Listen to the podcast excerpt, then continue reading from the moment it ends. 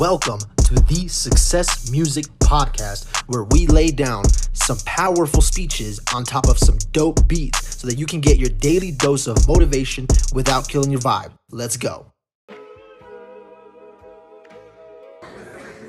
Right? Like and like watch and again back to like watching. I'm watching people like have conversations real quick off that reaction, and people are like, yeah, my fucking mom. Like like people know, you know, like people know what's going on, right? Like your mom's on Instagram now. 24 months ago, she didn't know what it was. That's just what it is. That's just what's always gonna happen. Because what's happening is we're living through the ageification, like the downward ageification of society. The number one thing I love right now is that the average 42 year old, 42 year old American woman, in her behavior, the clothes she buys, what she does, how she hangs out with her friends, is acting like the average 29 year old woman only 10 years ago. Like, nobody wants to be old. I'm 39. Like I shouldn't be like dressed like you know what the 39 year old version of me looked like 15 years ago? Like nobody wants like nobody wants to get old. Like it's like it sucks. And there's a flip side to it.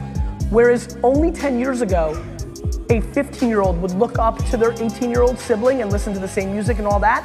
That's why you're seeing Snapchat and Yik Yak and other things. There's a fragmentation even within generations. Like they want their own fucking thing. And in a much shorter period of time, like it used to be more like seven to 10 years, now you're like seeing three years is okay, but like after that, like there's a lot of people in here that like their high school siblings that are younger than them don't want to fuck with the things that they fuck with. And so it's it's interesting what's going on with the psychology of generations and people, the youthification of our society. Thanks, brother. Yeah.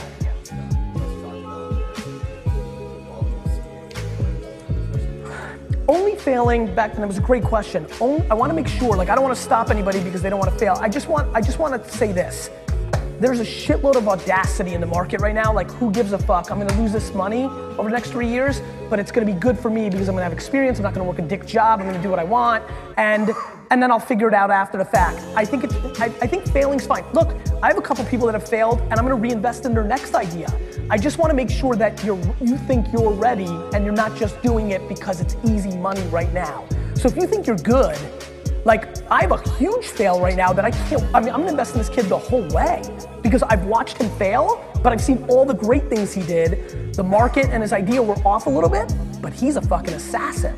So I just want to, that's, I wanted to clarify and I'm glad you did that because I think you made it better. Better, Sean? Shane, sorry. But way to, way to have his back, fucking United class. Yeah. I would do what I did, which was like not give a fuck about school and start prepping for my life.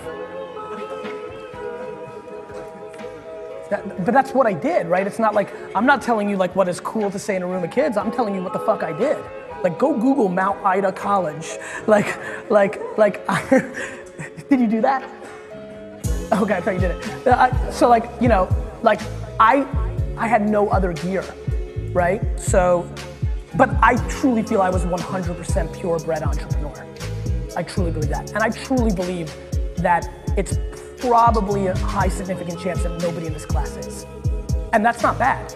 I promise you 90% and 85% and 80% can be dramatically more successful than me.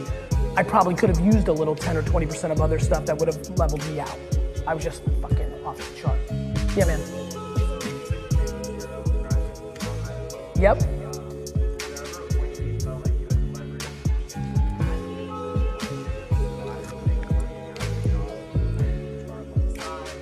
My dad had a liquor store, right?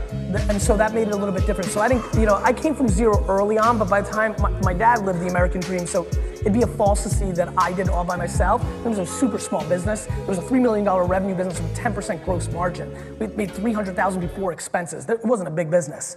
Um, but I knew at 14 that I could be, that I was way better than my dad right? And I was pumped because I was so thankful for what my dad did because like we came here and had nothing and then we had something, right? So I had this incredible family pride to come in and pay him back.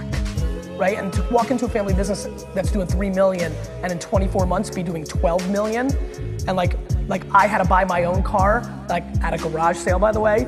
And then my brother, who's 11 years younger than me, got a Lexus. Like I'm a little bitter, but like I'm super proud of that part. So I'm not sure. Like I have a little bit of a different. Like everybody, we all have our different. Look, look. I used to be super disrespectful to rich kids, but now that they're all my friends, I now realize like fuck, they've got it shitty too, right? Like I have a bunch of friends who are like fucking really struggling to try to navigate like that they weren't that they didn't start on third and a half base and are trying to do it their way. And so like, everybody's got their shit, right?